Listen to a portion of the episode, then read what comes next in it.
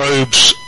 I've lost track of them. Uh, one going to Mars recently, I think, and uh, um, investigating things like is there life on Mars?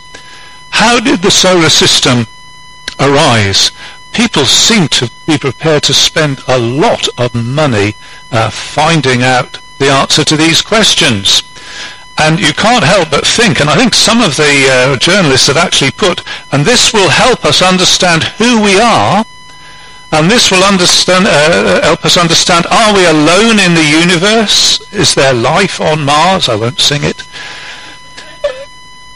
Why are we here?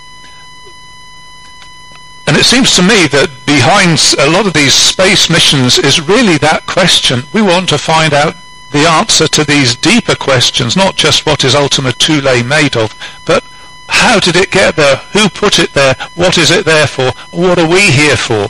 And actually these questions are best answered not by spending millions and billions of dollars firing uh, things into space, but reading in the Bible.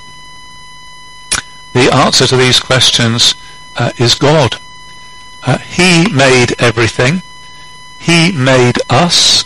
We are not alone in the universe. Any Bible, uh, Sunday school student could have told you the answer to that. There are angels, there are demons, there is God, uh, there are human beings uh, and archangels. We're, we're certainly not alone in the universe. And what are we here for? There is a, a, a summary question in the Westminster Catechism which says, what is the chief end of man? The answer being to glorify God and to enjoy Him forever. That's what we're here for. Uh, you don't need to spend billions of pounds shooting rockets into space to get the answer to those questions. Uh, but let's stop for a moment this morning and think about this God who has made us. Let's think about this God in whose universe we live. Uh, let's think about this God who uh, we have been put here to glorify and enjoy, to, to know, to walk with, to receive from, to share with, uh, to be in relationship with. And I thought we would uh, spend a little while this morning asking the question, uh, what's God like? Who is he? And the Bible loves to answer that question. Uh, the Bible is full of revelation of the God, uh, the God who made us. Uh, so we've been looking through Isaiah, and uh, it seemed like a good idea to me to ask Isaiah that question. What sort of God is the God of the Bible? And it also seems to me that uh, the writers of the New Testament, uh, when if you ask them, they wouldn't just answer the question from scratch. They'd say, well, what does the Old Testament say? And in particular, they would have read the book of Isaiah, and they would have got their answers from there. So let's do the same. And I got, want to tell you uh, some summary points about the God of the Bible. Number one, he's the creator. Number two, he only is the Lord. He's incomparable. Number three, he is holy. Number four, he is the one who makes and keeps promises, the sovereign God who makes and keeps promises. And number five, he is the redeeming God who goes to huge lengths to make his promises happen. So he's the creator, he's incomparable, he's holy, he's sovereign, he's redeeming, and I'd like us to think about those five things together this morning. So you're going to need your Bible there to get the best out of this, so have a Bible in front of you. He is the creator. Let's look at the way this is expressed for us. So in the passage that that uh, Christopher read to us, Isaiah 40 verse 25, this is how God speaks of himself. To whom will you compare me? Or who is my equal? says the Holy One. Lift your heavens, uh, sorry, lift your eyes, look to the heavens. Who created all these? He who brings out the starry host, one by one, and calls them each by name, because of his great power and mighty strength, not one of them is missing. And God invites us to look up into the sky. I don't know whether you notice the night sky at all. At this time of year is the best time to be looking at the night sky. If it's clear, uh, you can get some wonderful views of uh, the constellations. Uh, Orion, the Pleiades, the Plough. That's all I know actually, but um, but it's there, and God says, uh, "Have a look at that. It's amazing." Who created all these? Well, God says, "I did." And God says, "I mm, I bring them out. I call them by name." Just think of that, that God knows each star by name. There's, uh, uh, uh, there was a program on which they speculated which is greater, the number of grains of sand on the sea or the number of stars in the sky. But whichever it is, God knows each of the, each of the stars by name. And because of his great power and mighty strength, not one of them is missing. This is a God who calls and knows the name and makes sure that they're all present. And then God says to his people, and if I can do that for the stars, I can certainly do that for you. And the next verse says, Why do you say, O Jacob, and complain, O Israel? My way is hidden from the Lord, my cause is disregarded by my God. Uh, we are invited to think of the great Creator God who whose hands in the song, as the song says, flung stars into space. And who is therefore so great, and as uh, I got this from uh, Jim Packer, not meaning that he's too big to care, but meaning that he's too great to fail. And we're invited to think of that as the uh, the Creator God. Um, so I put it in terms of a, a church experience. If you went into a huge big church with thousands and thousands of people, uh, you might get the impression that nobody particularly knows your name, and if you weren't there, they wouldn't particularly miss you. Whereas in a smaller church like ours, hopefully we know one another's names, and hopefully we would miss one another. And God says, well, with me, uh, I notice if you're not there. I um, I know you by name. And it's that level of personal care about his people that uh, we're, we're invited to consider. Look at uh, verse 28. Do you not know, have you not heard, the Lord is the everlasting God, the creator of the ends of the earth. So again he's saying this God is the creator. And what are we to draw from that? What are we to connect that with? And he says, uh, understand this, that the Lord does not grow tired and weary. He does not um, get poorly. He doesn't have to spend a few days in bed. Uh, he doesn't get fatigued. He's full and ever full of energy and strength and alertness and aliveness. He does not grow tired and weary, and his understanding no one can fathom. Uh, and the uh, the beautiful thing about this is that, that the Bible says that he shares his strength with his weary people. He gives strength to the weary. He increases the power of the weak. And it gives these examples that we're familiar with. Even youths young people grow tired and weary, and young men stumble and fall. But those who hope in the Lord will renew their strength. They will soar on wings like eagles. They will run and not grow weary. They will walk and not be faint. And this great Creator God shares his strength with his fragile people so that they don't fall and falter but keep on going. So that was number one. Uh, we are told that he is the creator God, and we draw from that his um, that he's too great to fail, and the wonder that he shares his strength with his fragile people. Number two, He is the incomparable God. And we got this in chapter 40 verse 25, didn't we? To whom will you compare me, or who is my equal, says the Holy One.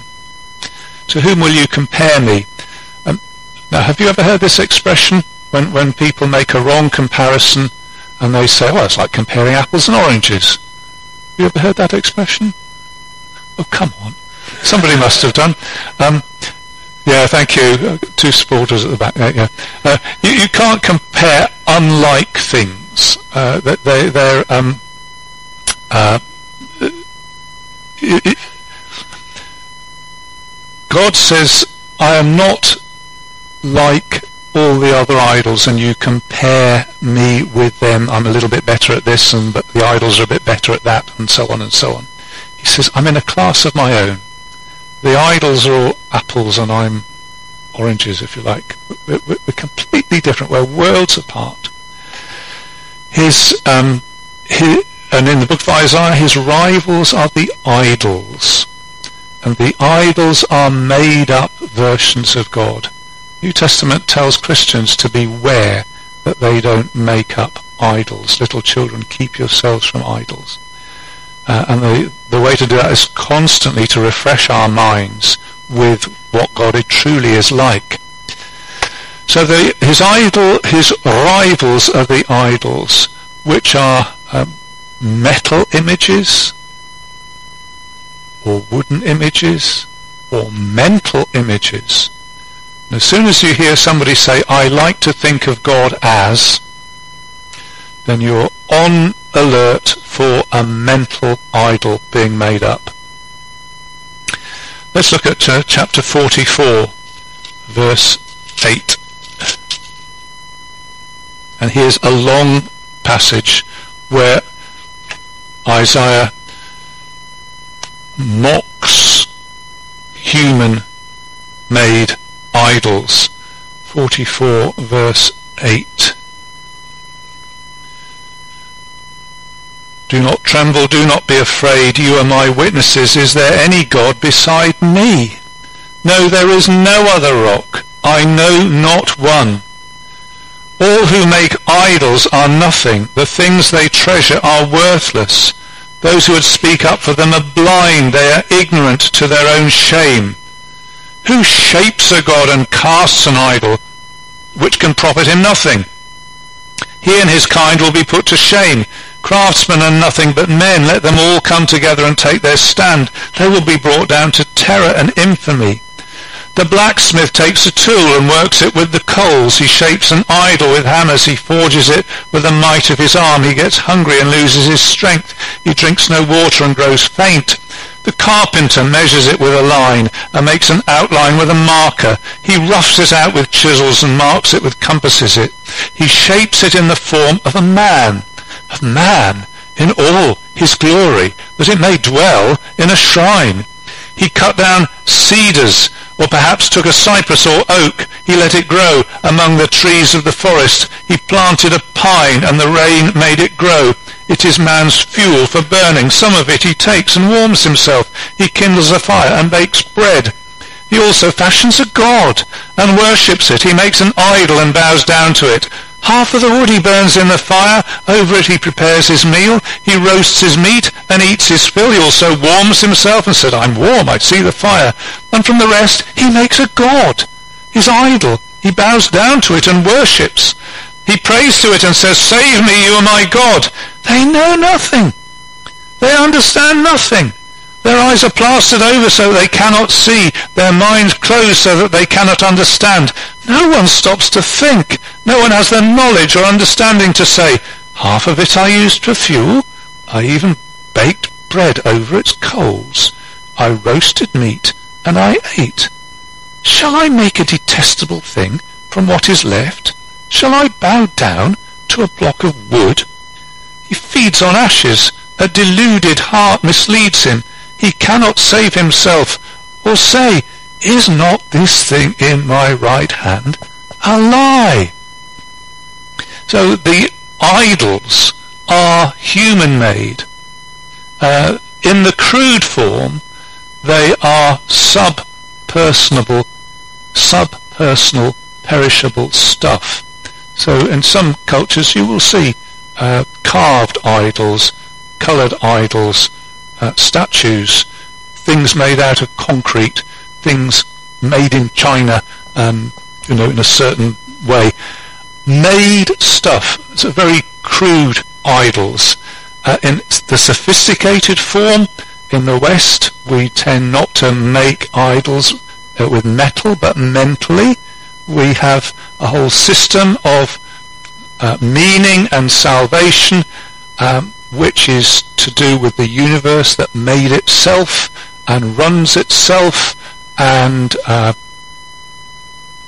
in which we think there is no God, and this is actually just another form of idolatry, uh, and people bow down and worship that and think that that's ultimate truth. And God says there is not a spectrum of gods with sort of hardly gods and fairly gods and not too bad gods and nearly pretty good gods and then our God is somewhere near the top of that. He says it's not like that at all. But there's a huge chasm between these idols and these human thoughts and God says, and me. I am in a class of my own. He only is the Lord. He's incomparable. Oh, would that we had eyes to see that, don't you think? That we could see and uh, sense and detect that is the greatness of our God. Uh, he is incomparable. He alone is God. He is the only rock. I know no other beside. And when we get into the New Testament and we find people worshipping Jesus, a huge step has been taken, hasn't it? Because we, we are not allowed to worship anything other than God. And when Jesus gets worshipped, it's a huge statement about him, about the nature of God, and it's a true statement that um, that he is worthy of our worship. So that was the second thing. He only is the Lord. He's incomparable. Third thing, he is the Holy One. The word, uh, the expression Holy One is used 31 times in the Old Testament. Of those, 26 times is in the book of the prophet Isaiah. The Holy. It doesn't have. It's not three words in. Um, no, it's not three words in Hebrew. It's two. The Holy he is the Holy. So we would have to translate it the Holy One. Take a look at some of these references to the Holy One. Isaiah 1 verse 4. When Isaiah starts off uh, sort of his his his theme and he addresses the nation of Israel and says, You are a brood of evildoers, children given to corruption. They have forsaken the Lord. They have spurned the Holy One. Who have they spurned? The Holy One. What is his character? He is holy. And they've turned their backs on him. Take a look at Isaiah 6 verse 3 this vision of the Lord high and exalted and the train of his robe fills the temple and you have the seraphim there or the seraphs there and you remember what they say they say holy holy holy is the Lord Almighty. The whole earth is full of his glory. Uh, the Hebrew word is kodesh. So it, it says something like Hakodesh, Hakodesh, Hakodesh, something like that. Uh, it would probably say um, uh, uh, Yahweh Sabaoth, the Lord of Hosts, something like that. Uh, but it would sound really grand if I could do it properly in Hebrew. But it, it, um, holy, holy, holy is the Lord Almighty. Uh, it, Isaiah wants to impress upon us his holiness. Chapter 12, verse 6.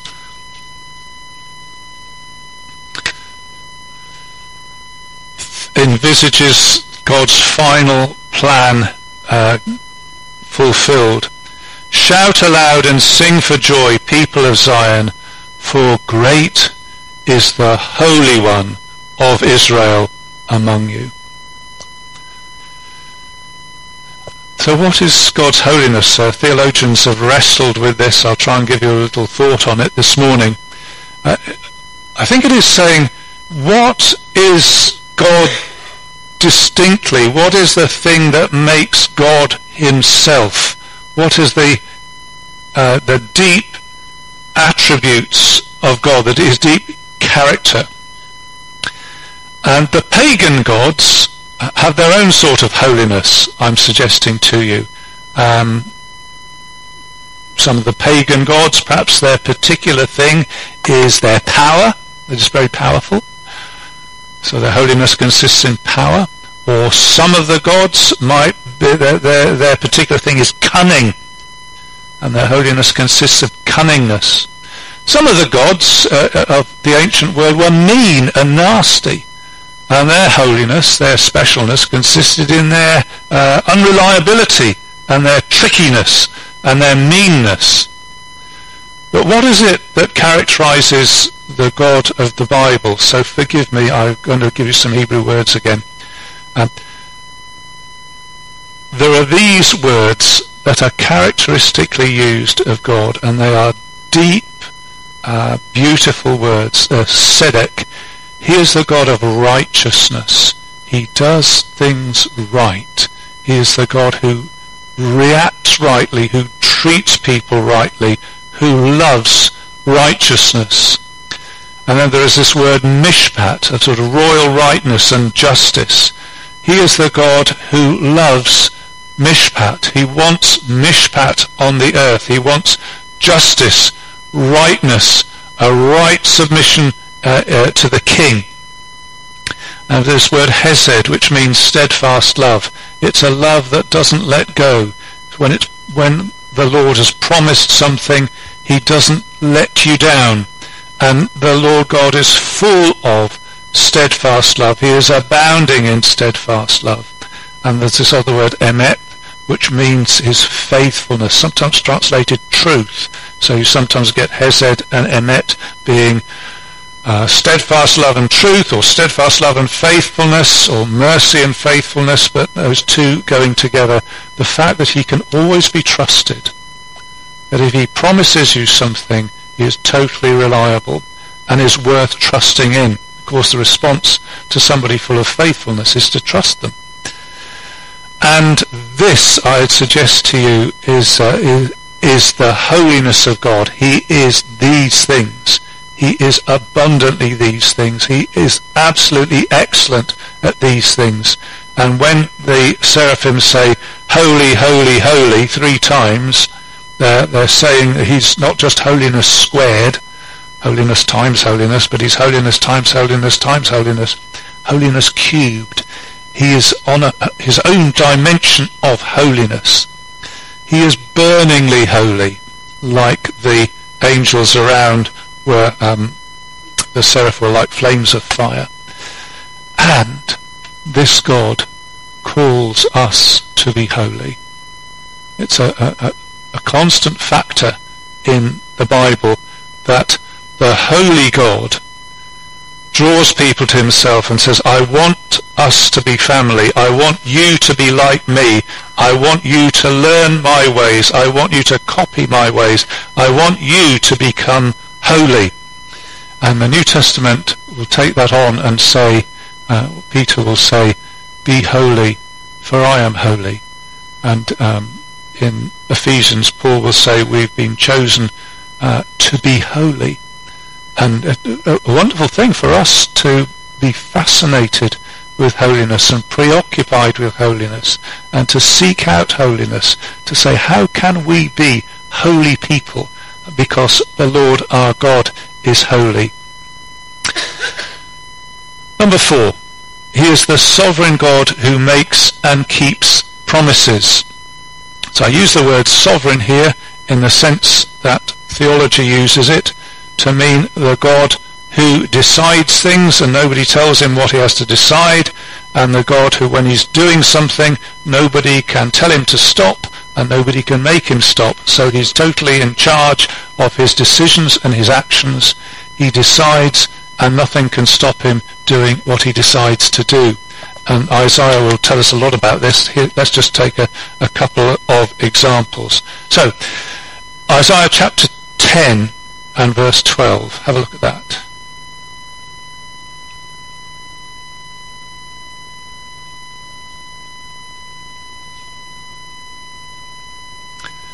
So this is uh, when the Assyrians swept in,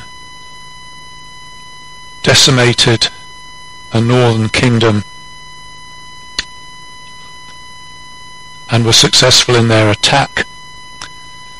And the Assyrians thought they were pretty cool. Uh, but the Lord said, actually, the only reason you managed to do that is because I had decided it and I had planned it.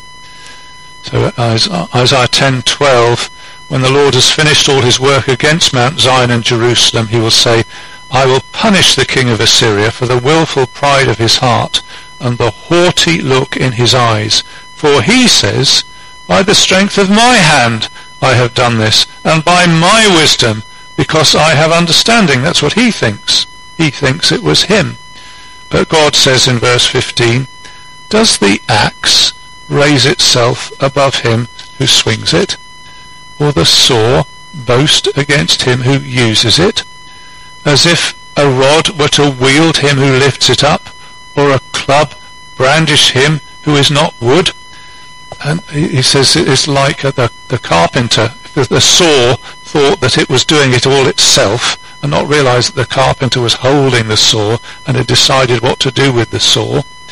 And Assyria uh, thinks, oh, well, I decided to make this attack and it's my power that gave me this strength. And God says, no.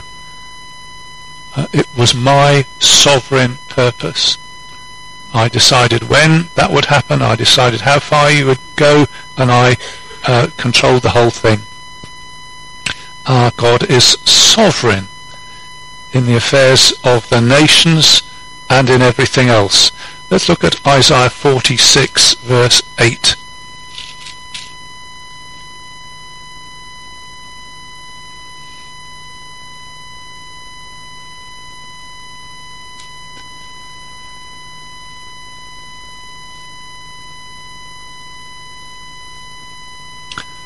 Um, uh, Isaiah 46 verse 8 is in the context of uh, the, the next oppressor, Babylon, whom God will sort out. And he says about the destruction of Babylon, Isaiah 46 verse 8, Remember this, fix it in mind, take it to heart, you rebels. Remember the former things, those of long ago. I am God, and there is no other. I am God, there is none like me. I make known the end from the beginning, from ancient times what is still to come. I say, my purpose will stand, and I will do all that I please. Uh, and he goes on to say that he summons a bird of prey from the east, and uh, he says in end of verse 11, what I have planned that I will do. Uh, tells us about a God who is sovereign he makes plans.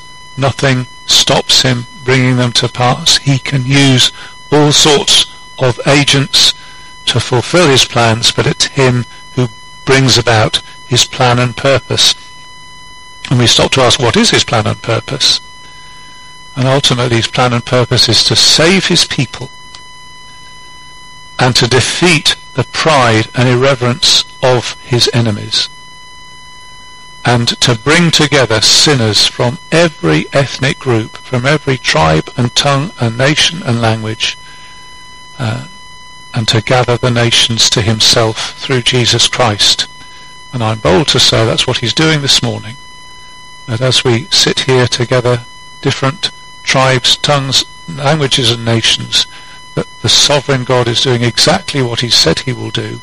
He will not stop uh, our personal histories or our ethnicity or even our sin from bringing us to himself and gathering together his people.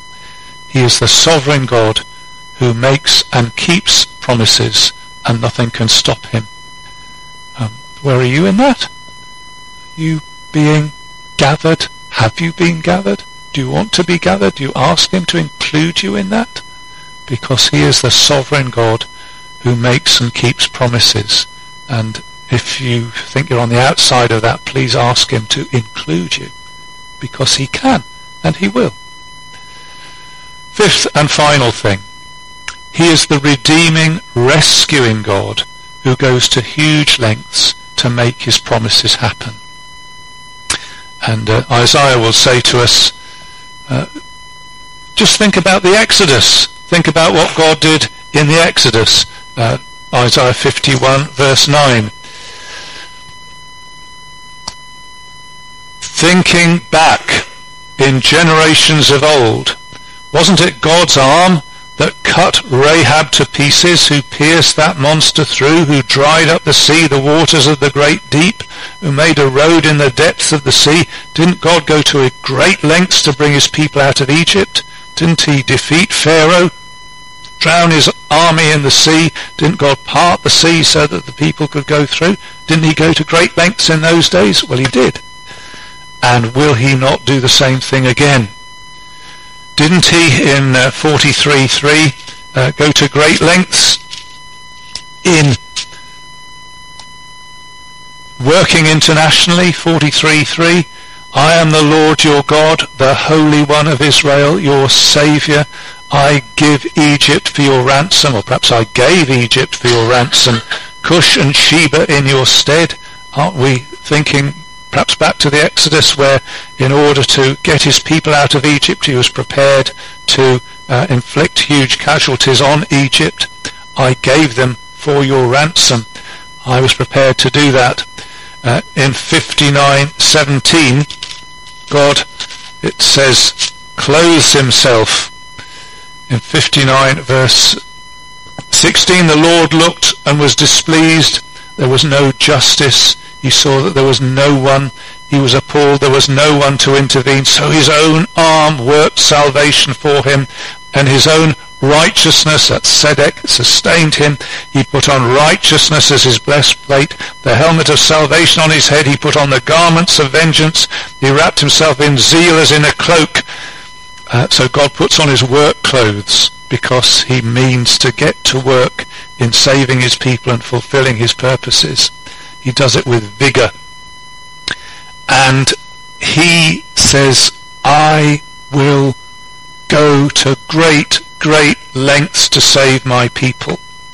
And as you read the book of Isaiah, you think, I wonder what lengths he will actually go to. Because we read about the king that he will send. And we read about the servant that he will send. And we ask um, how, what does this show about the greatness of the lengths God will go to?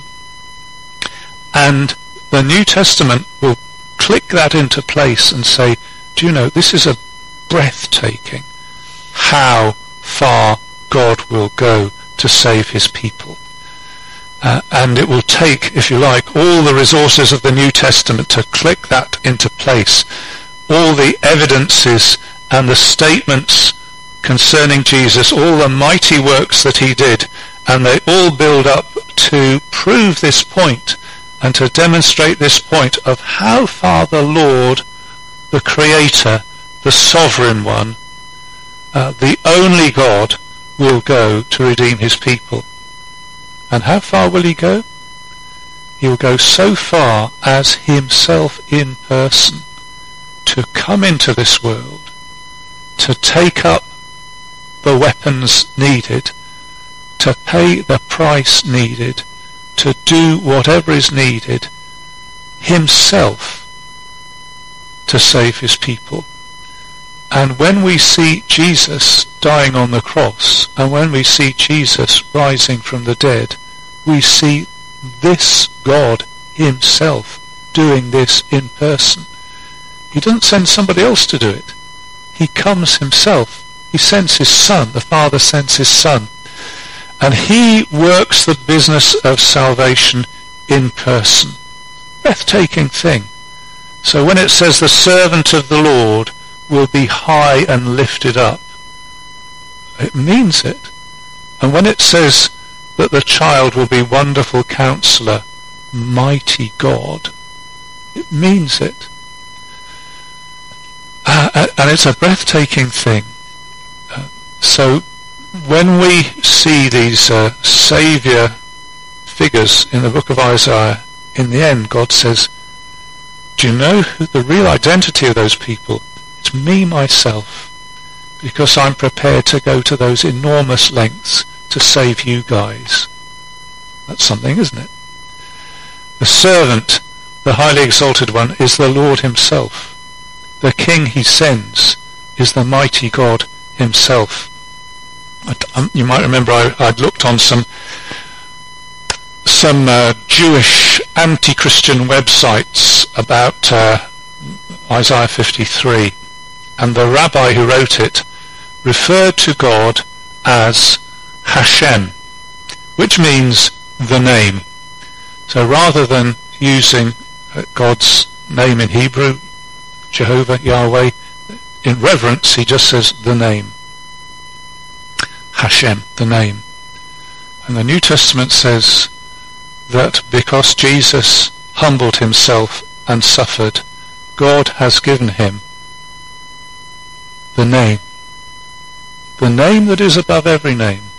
And uh, when we see Jesus, we see Hashem, the name, the Lord, God himself. So who is God? We've just looked at this this morning quite briefly. He's the creator.